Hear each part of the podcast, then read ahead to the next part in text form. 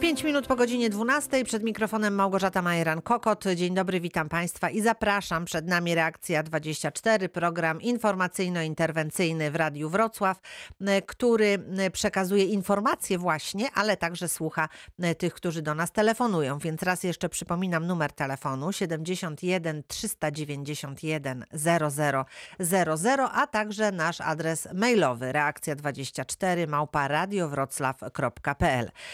Państwo Państwo do nas telefonują, e, także piszą i wszystkie maile, które otrzymujemy, przekazujemy ekspertom, e, którzy danymi tematami się zajmują. E, takie informacje czy takie prośby o dodatkowe informacje otrzymałam od naszych słuchaczy i przekazałam do Zakładu Ubezpieczeń Społecznych, bo tego te prośby dotyczyły i oczywiście jak tylko otrzymamy odpowiedź, to będziemy nadal na te tematy rozmawiać, będziemy Państwa o wszystkim informować. A zatem zachęcam, jeżeli są jakieś sprawy do załatwienia z różnych dziedzin życia, to bardzo proszę nam o tym mówić. Można e, telefonować w trakcie programu, można pisać maile, ale można także telefonować po zakończeniu programu, e, ponieważ wtedy nasza automatyczna sekretarka nagrywa wszystko to, e, o czym chcą Państwo nam powiedzieć, no a my później staramy się pomagać. To takie przypomnienia, aby Państwo wiedzieli, jak działamy i jak tutaj najlepiej się z nami skontaktować. A ja już rozpoczynam pierwszy temat naszego dzisiejszego dzisiejszego spotkania. Razem z nami pani Elżbieta Bukowiec, rzecznik prasowy spółki Tauron Sprzedaż. Dzień dobry, witam panią serdecznie. Dzień dobry, witam. Będziemy rozmawiać o raporcie Naprawiamy czy wyrzucamy. To jest raport, który powstał na podstawie badania przeprowadzonego przez e, Instytut Badawczy APC na zlecenie właśnie spółki Tauron. E, czego dotyczy ten, ten raport? Bardzo proszę o informację. Y, raport dotyczy głównie trzech rzeczy. Y, po pierwsze zakupu nowego sprzętu RTV AGD, po drugie naprawy urządzeń w przypadku awarii, a po trzecie postępowania y, ze starymi, nie nadającymi się do użycia urządzeniami. Mhm. No, mieliśmy na pewno wielu konsumentów ma takie przekonanie, że te sprzęty, które dzisiaj kupujemy, to one tak naprawdę no nie, nie są długowieczne. Kiedyś mieliśmy lodówki, pralki, które działały przez kilkadziesiąt lat, a teraz e, jest takie wrażenie, że to e, działa znacznie krócej i wyrzucamy, kupujemy następne, bo nie opłaca się właśnie tego E, tego wszystkiego naprawiać. O tym będziemy dzisiaj rozmawiać, ale jeszcze powrócę do tego raportu. Co z niego wynika? Jaki sprzęt Polacy kupują i właśnie ile na to wydają? E, w ciągu e, ostatnich 24 miesięcy Polacy najczęściej kupowali telewizory. To jest ponad 50%, tak zadeklarowało podczas badania. Mhm. Potem są pralki i lodówki, od 36 do 28% y, badanych tak powiedziało, a y, trzecie miejsce zajmują y, telefony komórkowe, 27%. No właśnie. I ile na to wszystko wydajemy? No okazuje się, że dość dużo, bo ponad połowa z nas wydała między 2 a 3 tysiące, a 30% Polaków zadeklarowało, że kupiło sprzęt RTV, AGD czy telefon za ponad 3 tysiące złotych. Mhm, to są spore kwoty e, i e, zadam teraz to zasadnicze pytanie, e, czy naprawianie sprzętu, czy to się w ogóle opłaca i dlaczego warto się tym interesować? Naprawianie sprzętu jest bardzo ważne z dwóch powodów. Po pierwsze ekologicznych, po drugie ekonomicznych. Jeżeli nie sprawdzimy, czy urządzenie da się naprawić i od razu podejmiemy decyzję, że wyrzucimy go, no to cierpi na tym y, ekologia, bo przecież y, z tymi wszystkimi sprzętami elektrycznymi y, one zawierają wiele szkodliwych substancji dla środowiska i jeżeli nie są poprawnie zutylizowane, no to szkodzą środowisku. Warto dodać, że w 2019 roku na świecie zostało wytworzonych ponad 50 y, milionów ton elektroodpadów. Mhm. I co więcej, y, specjaliści zakładają, że to będzie ciągle rosło. Więc powinniśmy naprawiać, nie wyrzucać. Zawsze powinniśmy się zastanowić, czy urządzenie, które ma usterkę, opłaca się naprawić. Mhm. A okazuje się, że niestety ponad połowa Polaków nawet nie, nie wie, czy opłaca się coś naprawić, czy się nie opłaca. Tylko z góry razu- zakłada, że trzeba to wyrzucić, czy tego się pozbyć i kupić następny sprzęt. Mhm. Tak, E, Pani Elżbieto, na moment e, przerywamy, ponieważ dodzwonił się do nas pan Robert ze Zgorzelca, więc posłuchamy pytania. Dzień dobry, panie Robercie. Dzień dobry, dzień dobry panią. E, ja od razu się wtrącę, że mm, są urządzenia, które są blokowane, czyli zalewane są na przykład płyty i, i inne urządzenia pla, plastik, plastikiem i nie da rady tego naprawić. Także nie, nie ma o czym mówić. Jeżeli się telewizor psuje, to tego telewizora pani już nie naprawi. E, Mhm. to jest jedno, ale Mhm. właśnie to mam taką, taką do pani z energetyki, mam e, e, z Saurona, mam taką, taką, taką prośbę, żeby pani mi wytłumaczyła, o co wam chodzi, w czym jest wasz biznes, bo, bo, bo to jest dla mnie jakieś niezrozumiałe. Dwa razy zepsuł, bo ja mam ten taki, że tam przyjdzie do mnie jakiś instalator, tak? Tam macie taki, taki program. Mhm. E, I teraz tak, e, dwa razy mi się coś takiego zepsuło. Raz mi się zepsuła się pralka, raz zep- zepsuł mi się telewizor. I e, zadzwoniłem do was, przysłaliście in- instalatora, który e, zrobił dokładnie to samo dwa razy. Czyli przyszedł, powiedział, aha, no zepsuło się, no to trzeba wezwać e, serwisanta. e, I poszedł. To czyli Czyli tak naprawdę płacicie- nic się nie zadziało. Przyszedł, e, żeby Tak. potwierdzić to, że, że coś nie działa, tak? Mhm. Tak, no i wy mu płacicie. Ja nie wiem, gdzie jest sens taki, to ja nie mam zielonego pojęcia, bo, bo zrobiłem to na pralce, bo pralka mi się zepsuła. Znaczy Mhm. ona mi się nie zepsuła, ale przestała mi tam działać y, zgodnie z tym, co powinno być na programatorze. Mhm. I on przyszedł pierwszy raz i powiedział, on się na tym nie zna i żeby trzeba zadzwonić do tej firmy, do serwisanta. I okej, kiedy mi się zepsuł telewizor na przełączeniu elektrycznym, to e, mm, znów e, zadzwoniłem do was, bo myślałem, że mi pomożecie. I znów przyszedł ten sam, nie ten sam, ale przyszedł pan i powiedział dokładnie to samo. No i on się na tym nie zna, proszę zadzwonić na serwis.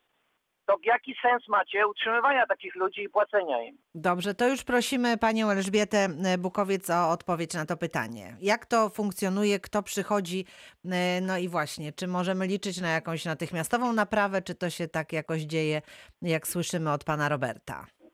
Znaczy, to jest tak, że ja nie mogę się odnieść do tego konkretnego przypadku, bo y, musiałabym y, y, sprawdzić w firmie, ale z zasady to jest tak, że klient płaci miesięczną opłatę. Mhm. W zamian za tą miesięczną opłatę doliczaną do rachunku może sześć razy skorzystać z usług y, serwisowych. Sześć, rat w ciągu, sześć razy w ciągu Sześć roku, razy czy... W ciągu umowy. Jeżeli umowa jest Mm. na dwa lata, to Mhm. w ciągu dwóch lat. Jeżeli jest na trzy lata, to w ciągu trzech lat. Mhm. Dobrze, dobrze, Y- proszę panią, dobrze, już to słyszę i to za- tam też słyszałem, ale proszę mi powiedzieć, kogo przysyłacie? Bo jeżeli pani mówi o, o systemie serwisowym, to powinniście przysłać serwisanta od telewizora firmy Samsung na przykład, albo od e, serwisanta od e, jakiejś tam e, pralki, bo inaczej sobie tego nie wyobrażam. A wy przysyłacie człowieka, który jest od wszystkiego i który, z którym macie tylko umowę z firmą podpisaną i on nic nie robi, on nie ma zielonego pojęcia o tym, jak naprawić to. Tak to się, ja tak się zda, rozumiem, tak się zdarzyło w Pana sytuacji. Ja m, m, proszę o informację, jak, jaka jest właśnie praktyka, kogo Państwo zatrudniacie, jak to działa. Y, To jest usługa świadczona przez y, partnera, z którym my współpracujemy. I to partner nasz ma y, specjalistów. I ja jestem ciekawa, żeby mi Pan odpowiedział na pytanie, czy nikt potem do Pana nie przyszedł, żeby naprawić tą pralkę i telewizor? Nie, czyli Tak na początku była ja tylko musiałem osoba sobie- stwierdzona, y, która Tak. stwierdziła, że jest e, jakaś awaria, natomiast nie usunęła tej awarii, tak? Rozumiem. no, no nie, no przyszła, po- przyszedł ten pan, powiedział dokładnie tak samo, nawet nie popatrzył na to, co jest, tylko Mhm. zobaczył, że jest e, pralka, a potem zobaczył, że to jest już telewizor i ja mówię mu, że to pralka nie pracuje na programie drugim i trzecim i on Mhm. mówi, ale ja się pani na tym nie znam, to trzeba zadzwonić do serwisanta i proszę zadzwonić do serwisanta firmy tej, tej, którą ja miałem pralką, Mhm. i to ja o tym wiedziałem. To Mhm. więc, to więc e, dlatego grzecznie się pytam, jaki jest sens No właśnie. po- utrzymywania mhm, tego, tak? mhm, mhm, mhm. Znaczy, powiem tak, my y, y, robimy ciągle badania y, klientów związane z, między innymi ze satysfakcją z tych, tych usług. Aha. I z tego co wiem, to klienci w większości są zadowoleni. A oczywiście, jeżeli pan A zostawi... teraz y, mamy pana Roberta, który nam mówi o swojej sytuacji. To ja ba- bardzo proszę, panie Tak, Robercie, poza o poza anteną, poza o anteną. zostawienie do siebie jakiegoś namiaru, to sprawdzimy, jak działa ta firma,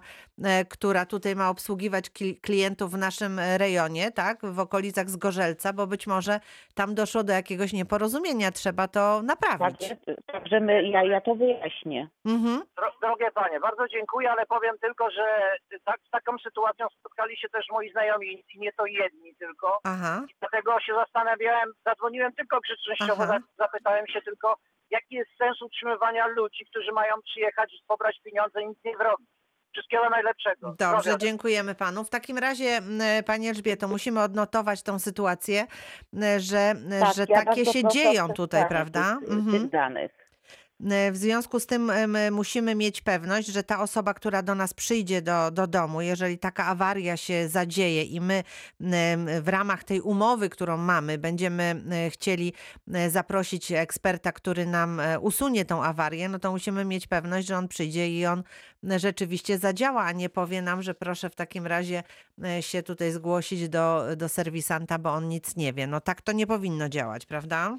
No tak nie powinno działać i y, y, sprawdzę ten przypadek, bo Mhm. y, my mamy specjalistów od różnych urządzeń i w zależności od tego, co się zepsuje, to przyjeżdża specjalista, który jest w stanie naprawić takie urządzenie. Rozumiem. Dobrze. E, Pan Zdzisław e, z Wrocławia, dzielnica fabryczna. E, Dzień dobry panu. Dzień dobry Pani Małgosiu. Ja mam pytanie do Pani z energetyki. Proszę bardzo. E, Od e, dwóch tygodni administracja mm, Spółdzielni Metalowiec i Jedynka i ja osobiście kilkakrotnie zgłaszałem, że na ulicy Inżynierskiej od numeru 74 do 78 pięć lamp jest nieświecących. Tymi lampami konserwacją się zajmuje energetyka, bo to nie jest własność y, metalowca, tylko po prostu miasta. I do tej pory przyjeżdżają, rozglądają się, nawet rąk z kieszeni nie wyjmą i nie działa. I nie Mhm. świeci. Ciemności egipskie.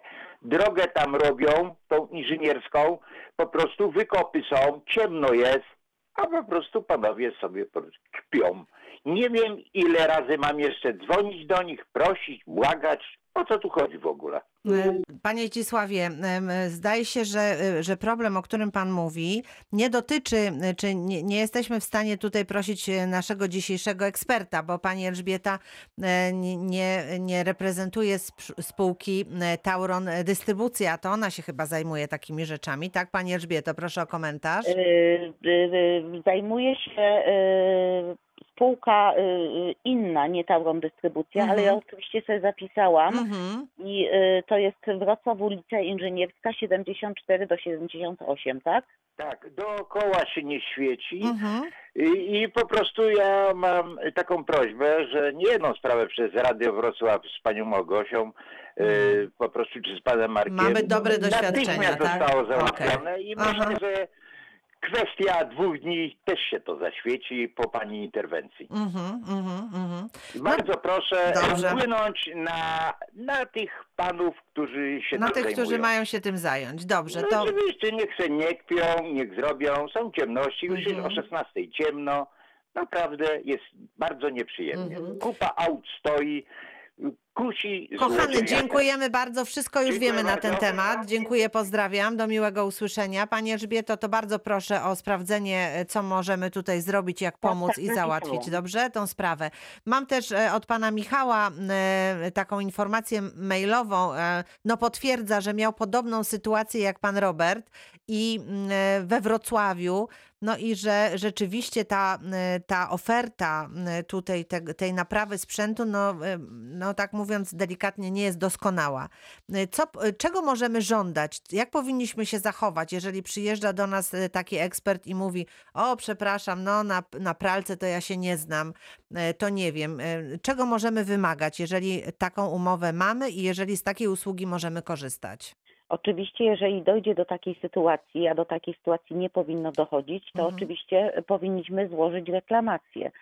Y, Na umowie, na wszystkich dokumentach mamy y, informacje o tym, gdzie trzeba złożyć taką reklamację i my wszystkie takie reklamacje y, rozpatrujemy. Więc Mhm. ba- bardzo proszę, jeżeli dochodzi do takich sytuacji, to y, prosimy o zgłaszanie reklamacji i my się tymi sprawami zajmujemy. Mm, Bardzo dziękuję za tę informację. E, Jeszcze na koniec e, no, taka m, świąteczna propozycja związana właśnie z tą umową. Możemy coś wygrać, jeżeli coś zrobimy. To chodzi o jakieś e, tutaj takie świąteczne ozdoby, prawda? Tak, to, to, to nie jest. To nie jest w żaden sposób informacja związana z umową, bo w Mhm. konkursie, który proponujemy, może wziąć udział każdy Polak.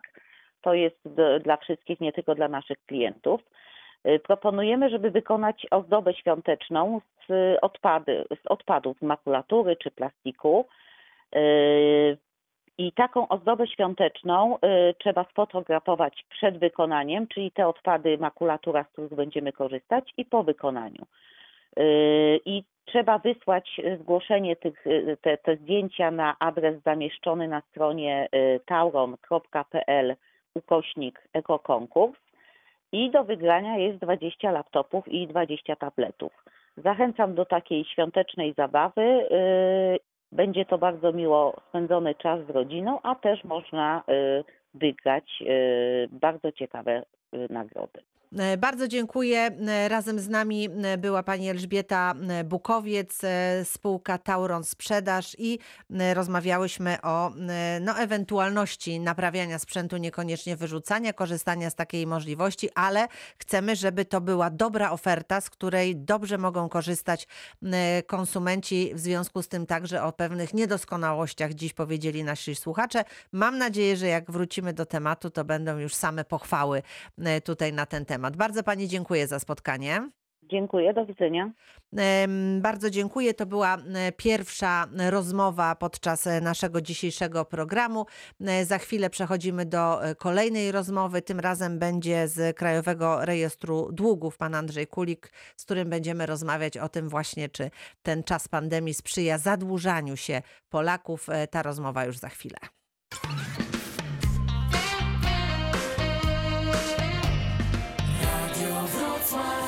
Dzień dobry, witam serdecznie.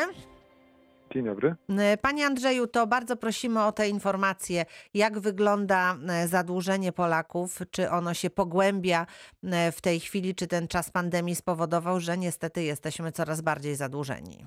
E, Jesteśmy coraz bardziej zadłużeni niestety i to zarówno i konsumenci i przedsiębiorcy, bo po- porównując luty e, tego roku, czyli ostatni miesiąc przed pandemią z e, końcem listopada, to są nasze ostatnie dane, no to zadłużenie przedsiębiorców wzrosło o miliard 300 milionów e, złotych, a konsumentów o 2 miliardy 900 milionów złotych, czyli e, prawie ponad dwukrotnie więcej niż w przypadku firm. Natomiast co ciekawe jest to, że zarówno w jednym, jak i w drugim przypadku zmniejszyła się liczba e, dłużników. To jest pewna nowość, jeśli chodzi o nasze dane, bo z reguły te para, dwa parametry szły ze sobą w parze.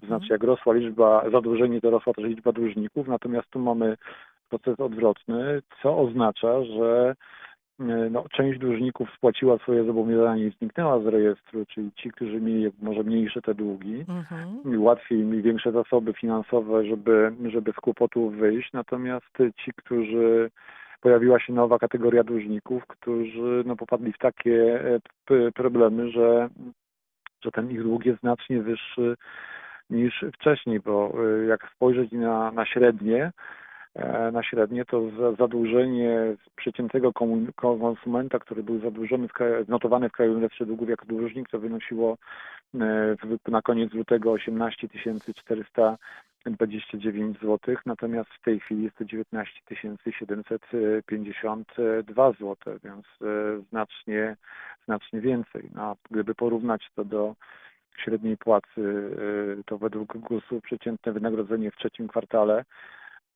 wyniosło 5160 zł, tak? E, czyli wynika z tego, że prawie cztery takie przeciętne pensje trzeba by przeznaczyć, żeby ten przeciętny dług spłacić. Mhm. No, to jest sytuacja, powiedziałabym, nie najlepsza. Czy właśnie to w Krajowym Rejestrze Długów widać wyraźnie i jak to jest z osobami, które no, do tego niestety rejestru dołączają?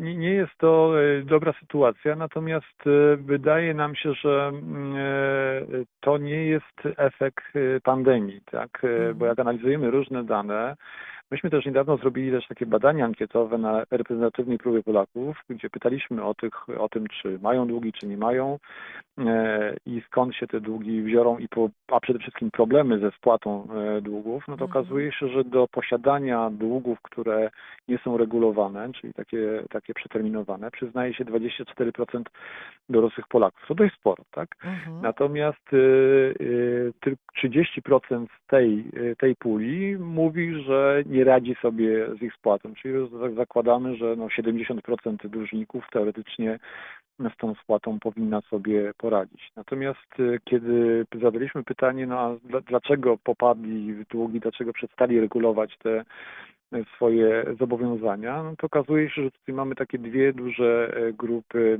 zobowiązań, bo 27% mówiło, że ma zbyt małe dochody, niemal tyle samo mówiło, że na przeszkodzie stanęły mm, e, im niespodziewane wydatki, natomiast 20% mówiła, że no tak odczuli wzrost bieżących tych kosztów utrzymania, cen w sklepach mhm. przede wszystkim, mhm. że brakuje im już na spłatę zobowiązań. E, ja bym zwrócił uwagę na, tę na tą, tą środkową grupę, ta, która mówi, że e, na przeszkodzie stanęły, stanęły niespodziewane wydatki. No to jest niestety e, trudno mieć tutaj pretensje do kogoś innego niż do samego siebie, e, bo, no bo to, to osób... jakie mamy wydatki zależy od nas w, tutaj te tak, no, dodatkowe, no, prawda? Podejmujemy tak, tak, decyzje. Tak, ale, ale my często, e, znaczy to jest może trochę jakby też usprawiedliwione tym, że dotychczas żyliśmy przez wiele lat w takim okresie prosperity, gdzie te pensje rosły, e, od paru lat jeszcze ta część społeczeństwa, która ma, ma młodsi, którzy mają dzieci poniżej 18 roku życia, no, dostała też wsparcie z rządu e, w postaci 500 plus i to też powiększyło ich i dochody i zdolność kredytową. E, e, no i trochę żyliśmy tak i na kredyt, i tak na styk, bym powiedział trochę kolokwialnie. To znaczy nie braliśmy pod uwagę, że ta sytuacja może się pogorszyć i, i lepiej sobie trochę odłożyć zawsze na czarną godzinę, żeby mieć taką poduszkę, poduszkę finansową, mhm. gdy przyjdzie coś takiego niespodziewanego, zdarzą się niespodziewane jakieś okoliczności, które spowodują, że będziemy mniej zarabiali, a będziemy musieli więcej wydać. Tak? No, oczywiście mhm. nikt nie był, nie był w stanie przewidzieć pandemii, natomiast no, generalna zasada jest zawsze taka, że nawet jak ci się dobrze wiedzie, to nie wydawaj wszystkiego, tylko gromać e, na czarną godzinę, e, bo nigdy nie ma tak, że każdego roku i każdego miesiąca jest różowo. Mm, niestety tak i ten czas pandemii w jakimś sensie też się właśnie do tego przyczynił, że trzeba tutaj bacznie obserwować e, to, co się dzieje e, w naszym domowym budżecie, żeby e, w kłopoty nie popaść. Proszę Państwa, kończymy pierwszą część naszego dzisiejszego spotkania, ale oczywiście za chwilę część druga. Poproszę Pana Andrzeja, aby został jeszcze z nami. Jeżeli mają Państwo jakieś pytania dotyczące właśnie Krajowego Rejestru Długów, to bardzo proszę E, teraz telefonować. Będziemy te pytania zadawać już w drugiej części naszego dzisiejszego programu. Reakcja 24, Małgorzata Majeran-Kokot. Rozpoczynamy drugą część naszego spotkania. Razem z nami e, jest pan Andrzej Kulik, Krajowy Rejestr Długów. E, panie Andrzeju, jeszcze jedno pytanie. Co wynika z tego badania? Za co płacimy, a co sobie w tej trudnej sytuacji odpuszczamy? Znaczy, są takie trzy jakby grupy, y, grupy y, zobowiązań, które nie są regulowane w terminie w tym. Pod względem ilości najczęściej jakby y, te osoby, które są zadłużone wskazywały, że zalegają z opłatami za telefon, internet czy telewizję, natomiast nieco mniejsza grupa mówiła, że nie płaci czynszu czy rachunków za prąd, wodę i gaz, natomiast y, niewiele mniej to, to byli ci, którzy nie spłacają kredytów gotówkowych. Mhm. E, natomiast pod względem wartości, no to wiadomo, że do, dominują tutaj kredyty gotówkowe, bo to jest ponad 11 y, miliardów złotych, y, nie ponad 18 miliardów złotych, przepraszam, Nawet, mhm. takich zaległości. E, Natomiast charakterystyczne jest to, że e, te kredyty bankowe są spłacane w różny sposób w zależności od rodzaju kredytu. Na przykład jeżeli patrzymy na kredyty hipoteczne, to kredyty złotówkowe, ta spłacalność nawet się poprawiła w czasie pandemii, natomiast Czyli tutaj się, się... tak, tutaj się przejmujemy tym i nie, nie zalegamy, Tak, tak? ale z kolei Mhm. pogorszyła się spłacalność kredytów frankowych, tych, e, bo tu mamy dość spore pogorszenie, o ile Mhm. te, te kredyty trudne, czyli odsetek kredytów e, niespłacanych w terminie do ogółu udzielonych kredytów e, na początku, czyli tuż przed pandemią wynosił 3 i, niecałe pół procenta, to w Mhm. tej chwili wynosi prawie 4%, tak? czyli dość sporo, przybyła dość spora grupa mm, kredytobiorców, którzy na skutek no, e, przede wszystkim wysokiego kursu franka przestali sobie radzić.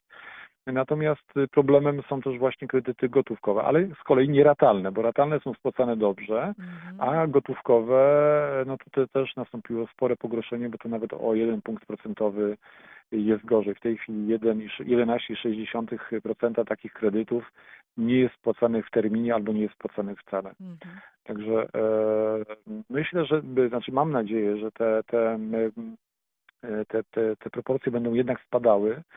E, No z dwóch powodów. Po pierwsze, banki jednak trochę ostrożniej teraz pożyczają i to raczej dotyczy kredytów zaciągniętych jeszcze przed pandemią, na samym początku pandemii. A dwa, mamy też takie badanie, z którego wynika, że 61% Polaków ograniczyło wydatki swoje. W związku z tym e, Czyli tak część, dla, część dlatego, że nie ma gdzie wydawać, bo trudno pójść do restauracji, która jest zamknięta, czy trudno pojechać na wycieczkę zagraniczną, kiedy, kiedy w zasadzie nie bardzo można. Mhm. E, Teraz się okazuje, że ferii też nie będzie, więc też jakby te, te wydatki, które mieliśmy na- przeznaczyć na wypoczynek zostaną zredukowane. No a część niestety dlatego, że no, koszty innych usług na tyle wzrosły, że, że nie wydaje. Ale y, te nadwyżki, mimo wszystko tam są nadwyżki, no możemy przeznaczyć na spłatę zadłużenia, więc y, miejmy nadzieję, że ten poziom y, zadłużenia będzie jednak spadał. No tak, mówi się, że dobrze zakończyć rok bez długów. E, To nie zawsze jest oczywiście możliwe, ale e, myślę, że teraz w tym czasie przedświątecznym warto e, przyglądnąć się swojemu własnemu budżetowi, tak, aby e, racjonalnie z niego korzystać i aby nie nadwyrężać tego budżetu, e, e, powodując właśnie zadłużenia, które później są trudne do spłaty. E, I myślę, że teraz jest właśnie też taki czas, żeby o tym, o tym pamiętać i o tym Państwu teraz przypominaliśmy. Razem em, z nami był Pan Andrzej Kulik z Krajowego Rejestru Długów. Bardzo Panu dziękuję za to spotkanie. Dziękuję. Do usłyszenia, a za chwilę kolejni goście. Reakcja 24. N- Proszę Państwa, a teraz em, temat e, związany z podatkami, m, ponieważ chcemy Państwa już e, trochę przygotować do tego, e, co będzie się działo e, w najbliższym e, czasie, czyli będziemy rozliczać e, ten kończący się rok. E, Oczywiście do tego czasu jeszcze mamy chwilę, ale e, już pewne tematy, które chcemy Państwu przypomnieć i o których chcemy powiedzieć.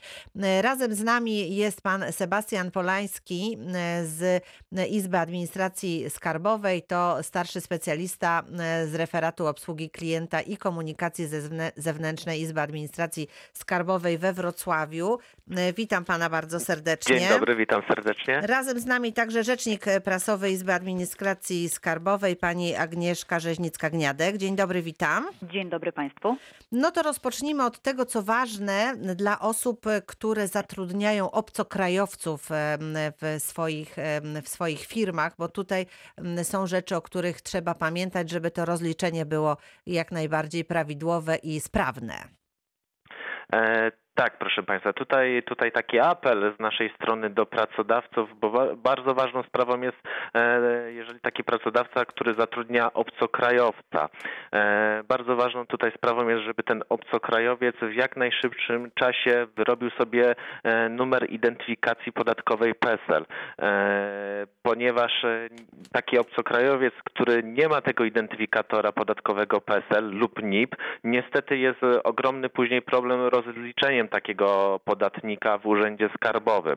E, A tutaj niestety często, często e, taki pracodawca, który zatrudnia tego obcokrajowca nie, nie, nie przychyla do tego wielkiej wagi i, że tak powiem, nie zwraca, nie przypomina też temu swojemu pracownikowi, żeby Że to jest że- ważne, tak? że to jest bardzo istotne Mhm. e, i później jest, jest ogromny z tym problem, tak? Ja może tylko też tutaj tak przypomnę, w jaki sposób e, ten PESEL uzyskać przez tego pracodawcę, Tak, żebyśmy e, wiedzieli, przez tak, jak się, tak? tak, jak się E, o to zatroszczyć. Mhm. Oczywiście tak.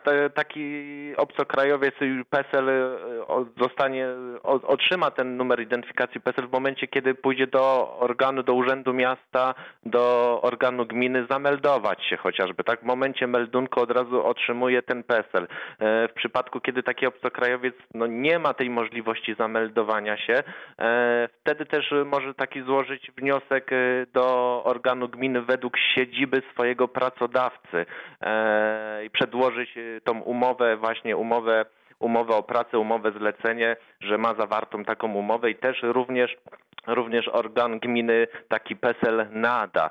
E, Gdyby mimo wszystko jednak się zdarzyło, że z jakichś przyczyn Urząd Miasta wydałby taką decyzję odmowną, że nie może nadać tego numeru PESEL, wtedy taki cudzoziemiec powinien zgłosić się e, do Urzędu Skarbowego składając taki wniosek identyfikacyjny NIP-7 i w takiej drodze wyjątku zostanie mu nadany numer NIP. I wtedy bez problemu będziemy mogli rozliczyć, będzie taki obcokrajowiec również mógł skorzystać z usługi, która już jest od dwóch lat e, Twój EPIT, będzie dla niego przez Urząd Skarbowy przygotowane zeznanie podatkowe, e, no i wtedy, wtedy, wtedy będzie wszystko w porządku, zostanie rozliczone. A proszę powiedzieć, gdy właśnie obcokrajowiec, e, który pracuje, nie będzie miał takiego e, numeru e, PESEL, to, e, to rozliczenie podatkowe w ogóle jest e, niemożliwe. Jak, jak, co się wtedy dzieje?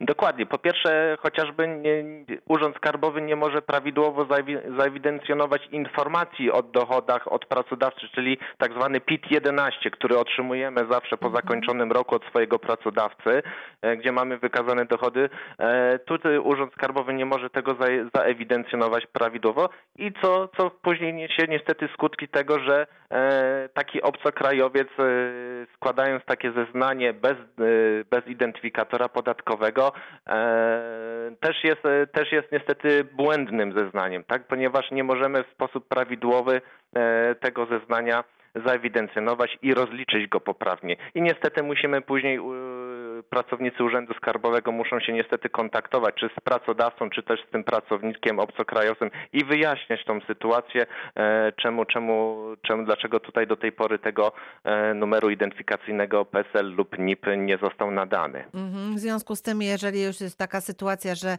e, nie mamy go i nie zdobyliśmy go właśnie w odpowiednich miejscach, czyli w urzędzie miasta czy gminy, to w urzędzie skarbowym też w takich wyjątkowych sytuacjach o taki numer PESEL możemy poprosić. Tak, Tak, ale to w Mhm. momencie, tak jak mówiłem, e, Mhm. gdy organ gminy czy też urząd miasta wyda decyzję odmowną, Odmowną, czyli nie nada, dopiero- no, są, Mhm. Bywają jakieś tam różne przyczyny, Mhm. gdzie urząd miasta niestety musi dokonać takiej, wydać taką decyzję odmowną.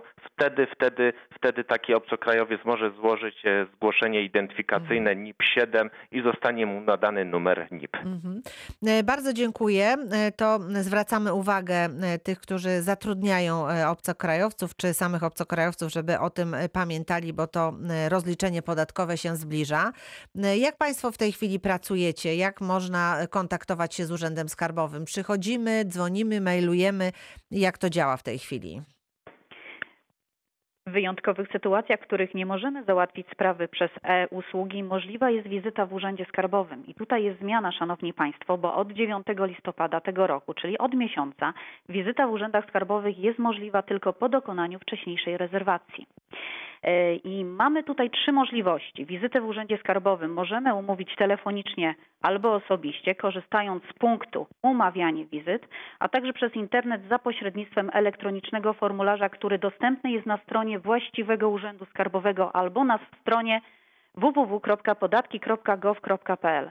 E, w tej chwili w systemie e-rezerwacja wizyt mamy od listopada, czyli od miesiąca czasu, e, umówionych prawie 19 tysięcy mm, wizyt, czyli 19 tysięcy spraw mamy odnotowanych, czyli średnio w małym urzędzie to jest około 200 spraw, e, w średnim urzędzie od 400 do prawie 600 spraw, a w Mhm. dużym ponad 1000, czyli jest duże zainteresowanie mimo, mimo pandemii e, tutaj jak gdyby korzystania z usług Krajowej Administracji Skarbowej i też urzędów skarbowych. Także urzędy skarbowe przez, urzędy skarbowe przez ten cały czas Mhm. pracują i przyjmują podatników, czy też obsługują sprawy przez e-usługi, czy też telefonicznie, czy też przez e-pułap, czy też przez e-mail, czy też osobiście. Ale jak gdyby tutaj apelujemy, że tylko w wyjątkowych sytuacjach, w których nie możemy załatwić sprawy przez e-usługi, no to wtedy przychodźmy do Urzędu Skarbowego. E, Bardzo dziękuję za informację. Słuchamy. Pan Krzysztof Skłocka do nas telefonuje. Dzień dobry. A, dzień dobry, witam Proszę państwa. bardzo, słuchamy pana. Mam takie pytanie, które mnie od pewnego czasu nurtuje. Wielu z nas yy, wysyła na konto na przykład synowi kieszonkowe, również przelewa na jakieś zakupy pieniądze i łatwo chyba można wpaść, ponieważ darowizna, jak sobie czytam, wynosi 9637 zł na 5 lat. I teraz mnie zastanawia, jeżeli załóżmy bo mam taką sprawę, że jak synowi przeleję na przykład pieniądze na jakąś kurtkę, która jest droga, załóżmy tysiąc ileś złotych kosztuje, to on wtedy stara się ją kupić w promocji, taniej, gdzieś wyszukuje, a jeżeli ja sam mam ją kupić, to kupuję za... Dla niego te pieniądze wtedy nie mają takiej wartości, jak u niego są na koncie, bo on może sobie kupić ją taniej i resztę pieniędzy na przykład przeznaczyć na jakieś inne słuchawki czy na coś. Mhm. I teraz y, przelewając te pieniądze, rozumiem, że te przelewy się liczą do tej darowizny i kiedyś może właśnie będzie jakiś pan z Urzędu Skarbowego zobaczy, że ja przelałem mój, przekroczyłem w ciągu tych pięciu lat i naliczy mi podatek. Czy tak jest, czy te pieniądze będą inaczej liczone? Bo ja chcę uczyć syna, żeby gospodarował pieniędzmi, prawda, żeby umiał sam zarządzać pieniędzmi. Samo to, żeby kieszonkowe też przelewać, prawda, i się uczy gospodarować. A nie wiem, czy ja mogę tak robić, bo jeżeli ja dam y, gotówkę, to ja mogę mu dać nawet 100 tysięcy rocznie i, i podatku wtedy nie będę płacić. A rozumiem, że jeżeli na konto przelewam, to mogę wpaść y, To może pana Urząd Skarbowy tutaj e, ścignąć, tak? Tak, No to tak. już, tak jest, tak dobra, nie? to już panie Krzysztofie słuchamy ekspertów, co oni nam tutaj poradzą, żeby nie mieć żadnych problemów. Bardzo proszę. I Już tłumaczę panu Krzysztofowi. Tak, zacznijmy od tego faktycznie, że tutaj w pierwszej grupie podatkowej ta kwota e, tej darowizny e, wolnej od podatku to jest ta właśnie kwota 9637 zł i to jest kwota licząc raz na 5 lat od pierwszej darowizny. Oczywiście istnieje możliwość, e, jeżeli tą kwotę, kwota zostanie przekroczona, żeby obdarowany dalej nie płacił tego podatku. Tylko muszą być tutaj spełnione następujące warunki. Po pierwsze właśnie musi być to e, darowizna w formie przelewu bankowego. E, Druga sprawa, w tytule przelewu musi być zaznaczone, że jest to darowizna właśnie tam dla syna. I trzecia rzecz, obdarowany, czyli syn, powinien tą darowiznę w, końcu, w, w ciągu sześciu miesięcy e, od daty otrzymania tej darowizny zgłosić ją do Urzędu Skarbowego. I wtedy faktycznie bez względu na wysokość tej darowizny nie będzie podatku. E, tu zapewne u pana Krzysztofa wystąpiła taka sytuacja, że darował te pieniążki, jakieś tam robił przelewy. I najzwyczajniej, kilka, tak, kilka najzwyczajniej takich przelewów. Gdzieś tam Mhm. może nie zwrócili uwagi, że już tak jakby ta kwota 9637 została przekroczona i Mhm. powyżej tej kwoty y, trzeba faktycznie, żeby dalej nie być opodatkowanym, po prostu już ją zgłaszać w urzędzie skarbowym. Także tutaj y, jak najbardziej zachęcam do tego, żeby e, takie darowizny w formie przelewu jak najbardziej one były, tylko po prostu, żeby e, obdarowany, czyli syn pana Krzysztofa, e, taką darowiznę później w urzędzie skarbowym w ciągu 6 miesięcy ją zgłosił i na pewno nie będzie żadnego podatku. Panie Krzysztofie, pan, proszę To bardzo. bardzo komplikuje życie, no bo to nie są darowizny. Załóżmy, że syn idzie na miasto i chce sobie kupić obiad. I załóżmy w domu nie gotujemy obiadu. Ja mu codziennie przelewam pieniądze. Jaka to jest darowizna? Jeżeli ja mu dam gotówkę, to nie. Ja muszę liczyć i następnie, z, nie wiem, z pięciu lat, czy ja przekroczyłem, czy nie przekroczyłem, wszystkie takie przelewy robić. Bo mi nie chodzi o przelew jeden, dziewięć tysięcy, czy dziesięć tysięcy. Tak, tylko wiele takich drobnych przelewów. Mhm. Oczywiście, gdyby tutaj syn, gdyby syn y, żył razem w państwa gospodarstwie, w jednym gospodarstwie domowym, był na państwa utrzymaniu, no to oczywiście to nie jest y, żadna darowizna, tylko w tym momencie jest to najzwyczajny obowiązek alimentacyjny e, wynikający właśnie e, z utrzymania tego swojego syna, tak?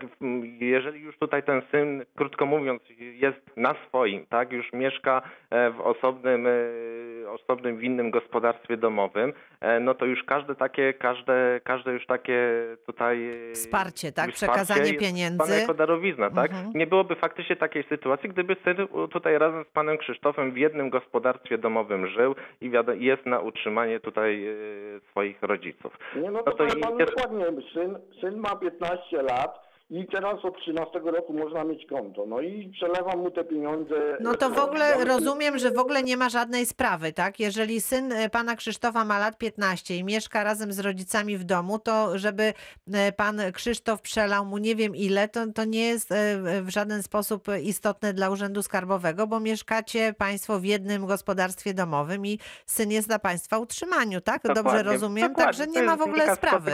Tak. opiekuńczo-rodzinnego, jest to po prostu obowiązek alimentacyjny rodziców. to I tu nie ma w ogóle żadnej sprawy. Natomiast gdyby syn skończył, był już dorosły i mieszkał w, w swoim mieszkaniu, nie wiem, ze swoją rodziną i pan by go wtedy wspierał, no to wtedy można powiedzieć o tym, że jest to właśnie em, przekazywanie darowizny i to wtedy można tutaj tę sytuację rozważać, tak? Oczywiście.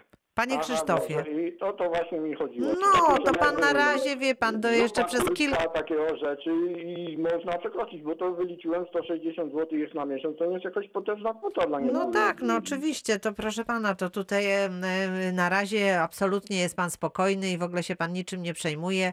Jak syn będzie dorosły, będzie już na swoim, będzie pan mu chciał, chciał coś podarować, no to wtedy, e, t- wtedy trzeba zwrócić na to uwagę i pamiętać, ile można podarować i, i co zrobić, jak się daruje więcej, żeby Urząd Skarbowy nam tutaj nie, nie przysyłał żadnych pytań dodatkowych. Dobrze, czyli wszystko wiem, bo bałem się, że właśnie takie darowizny, zupka, Nie. kurtka, buty, Nie, nie, nie, nie, nie, nie, i nie, nie, nie. podatek, może ktoś się kiedyś dopatrzy, że przelałem mu te pieniądze. Nic takiego się nie dzieje. Mamy tutaj ekspertów, którzy, którzy potwierdzają. Bardzo dziękuję panie Krzysztofie. No, dziękuję również. Do. Dziękuję do, do miłego usłyszenia. Przypominam Państwu, że dziś razem z nami goście z Izby Administracji Skarbowej, rzecznik prasowy pani Agnieszka Rzeźnicka-Gniadek i pan e, Sebastian Polański. E, Mówimy o tym, co, e, o czym pamiętać w tym końcu e, roku, kiedy no, myślimy o też rozliczeniach. Jeszcze ważna informacja dotycza, dotycząca zmian w ryczałcie, bo ten ryczałt też wielu przedsiębiorców dotyczy. Co tu, o czym powinniśmy pamiętać? Tak, od przyszłego roku zajdą bardzo istotne zmiany i bardzo korzystne zmiany e, dla osób, które preferują formę rozliczenia, właśnie tą formę ryczałtową, e, a mianowicie zostanie przede wszystkim zwiększony próg y, limitu, k- dla którego można, można w tej formie się rozliczać. Y, Z 250 tysięcy euro do 2 milionów euro, co w przeliczeniu na złotówki e, daje ponad 9 milionów e, złotych. Bardzo istotna zmiana e, również będzie dotyczyła osób, które prowadzą działalność gospodarczą i do tej pory nie mogły się w tej formie rozliczać ryczałtowej, a chciałyby na przykład. Też od przyszłego roku będą mogły tą swoją działalność gospodarczą właśnie w formie ryczałtowej rozliczać. Mówimy tu głównie o, o działalności gospodarczej z tytułu najmu nieruchomości. Do tej pory niestety e, najem nieruchomości osoby, które prowadziły w ramach działalności gospodarczej tylko mogły rozliczać na zasadach ogólnych. Od przyszłego roku będą mogły, jeżeli tak, tak będą chcieli, będą mogli to w formie ryczałtowej rozliczać tą swoją działalność gospodarczą e, z najmu nieruchomości. Także tu jest bardzo duża, istotna zmiana, przede wszystkim zwiększona kwota do 2 milionów euro. No i to, że w ramach e, najmu nieruchomości przez osoby prowadzące działalność gospodarczą będą mogły w formie ryczałtowej się od przyszłego rozliczać. Mhm. E, Jakie terminy tutaj będą obowiązywać? O czym powinniśmy pamiętać? E, oczywiście tutaj jak, w jaki sposób zgłosić tą zmianę formy opodatkowania. Mhm. E, termin, jest, termin jest określony w momencie najpóźniej do dnia wpłaty pierwszej zaliczki e, w roku, w roku kalendarzowym. Tak? Czyli załóżmy, że pierwszy przychód z tej działalności gospodarczej, z tego najmu, e, oczywiście uzyskaliśmy w styczniu. E, obowiązek podatkowy zapłaty zaliczki za styczeń wynika do 20 dnia następnego miesiąca, czyli najpóźniej w tym momencie do 20 lutego trzeba byłoby ta, e, tą formę, e, zmianę formy opodatkowania zgłosić w Urzędzie Skarbowym. Mhm. Bardzo dziękuję i słuchamy. Pan Wiesław z Bolesławca jest razem z nami. Dzień dobry. Dzień dobry, proszę bardzo, słuchamy pana. No, ja jestem na emeryturze Tak. i pracowałem ponad 10 lat w Czechach. Mhm. No i jak y, przychodzi emerytura y, z, y, z Czech, to jest 600 zł, no to y, od razu mi po, y, od tej y, sumy pobierają podatek. Ale chodzi o taką rzecz, że po prostu Czesi to całą procedurę uprościli i nie naliczają po- podatku ani właśnie od emerytury, ani od tej y, tak zwanej koroniówki. Także y, od razu y, ile tego no, naliczą, to tyle człowiek dostaje. O, automatycznie to jest o, tej, o ten podatek pomniejszone, żeby nie dawać i zabierać, prawda? Rozumiem, No ale jakie teraz, jest pytanie? Tak. 600 zł dostaje Mhm. i zabierają mi podatek, zostaje mi kunę 400 gro- groszami. Aha. No i jak, jak to jest właściwie? Że Czesi, że Czesi tu nie zabierają, a, a my zabieramy panu, tak? Ten Tak, podatek. no, do- Rozumiem. Mhm, rozumiem, dobrze. To e, pa- panie Sebastianie. Działa to w identyczną, w identyczną w drugą stronę. W przypadku, kiedy, kiedy miałby pan e, polską emeryturę, a mieszkał na przykład na stałe w Czechach, wtedy tutaj polski ZUS nie pobiera, e, nie pobiera tej zaliczki na podatek dochody, dochodowy, a miałby pan to opodatkowane w Czechach. I jest na tej samej zasadzie właśnie, że tutaj Czesi panu nie opodatkowywują tej emerytury, e, Mhm. która każdemu Czechowi tak samo jak jest wypłacana jest opodatkowana, e, a jest pan rozliczany z tego podatku właśnie tutaj w miejscu zamieszkania, czyli w Polsce. E, Ale to jest, to jest błędne rozumowanie, bo przecież y, ta kureniówka tak samo jest y, bez podatku, a, a u nas się płaci podatek. Nie bardzo rozumiem, co pan ma na myśli pod pojęciem kuroniówka. No to, no to, no to, to jak człowiek nie pracuje Mhm. w Czechach, to dostaje ten, y, y, ten To taki zasiłek, tak? no. Aha, zasiłek, coś takiego, tak? Ten, Tak, o, tak, to, tak, tak. to- pan no ma na i to jest nieopodatkowane. Mhm. A u nas y, pobierają. I nie można mówić, że to jest dwie strony działa. Panie Sebastianie, czy coś pan może Ale jeszcze tutaj nie, to- podpowiedzieć, to- bo nie wiem, też nie umiem powiedzieć e, na e, jak działają te zasiłki, bo tego nie wiemy. Natomiast e, to, to o czym nasz ekspert powiedział przed chwilą, że to opodatkowanie, które jest jednostronne jakby, prawda? Czyli jeżeli Czesi nie, nie, nie, nie, nie, mają, Pobierają nie podatku, pobierają tak. podatku, to po, pobieramy my. U Natomiast nas jeżeli ktoś mieszka u nas, a czy mieszka w Czechach, a pracował w Polsce, no to, to Polska nie pobiera, a wtedy Czechy, tak żeby nie było podwójnego opodatkowania. Rozumiem, że o to Dokładnie, chodzi. Dokładnie. Mhm. No dobrze, to proszę Państwa, e, na, na, na- tę chwilę to już jest koniec naszego programu. Mariusz Huszno tutaj do mnie macha, że kończymy dzisiaj. E, Pięć minut pozostało do godziny 13. Bardzo dziękuję. E, Goście z Izby Administracji Skarbowej byli razem z nami. Dziękuję Państwu i do usłyszenia. Dziękuję bardzo. Proszę Państwa, dzisiaj kończymy, ale jutro spotykamy się i jutro w roli głównej prawo pracy pani Ewa Kulik, inspektor Państwowej Inspekcji Pracy, będzie razem z nami. Dziś dziękuję Małgorzata Majeran-Kokot. Do usłyszenia.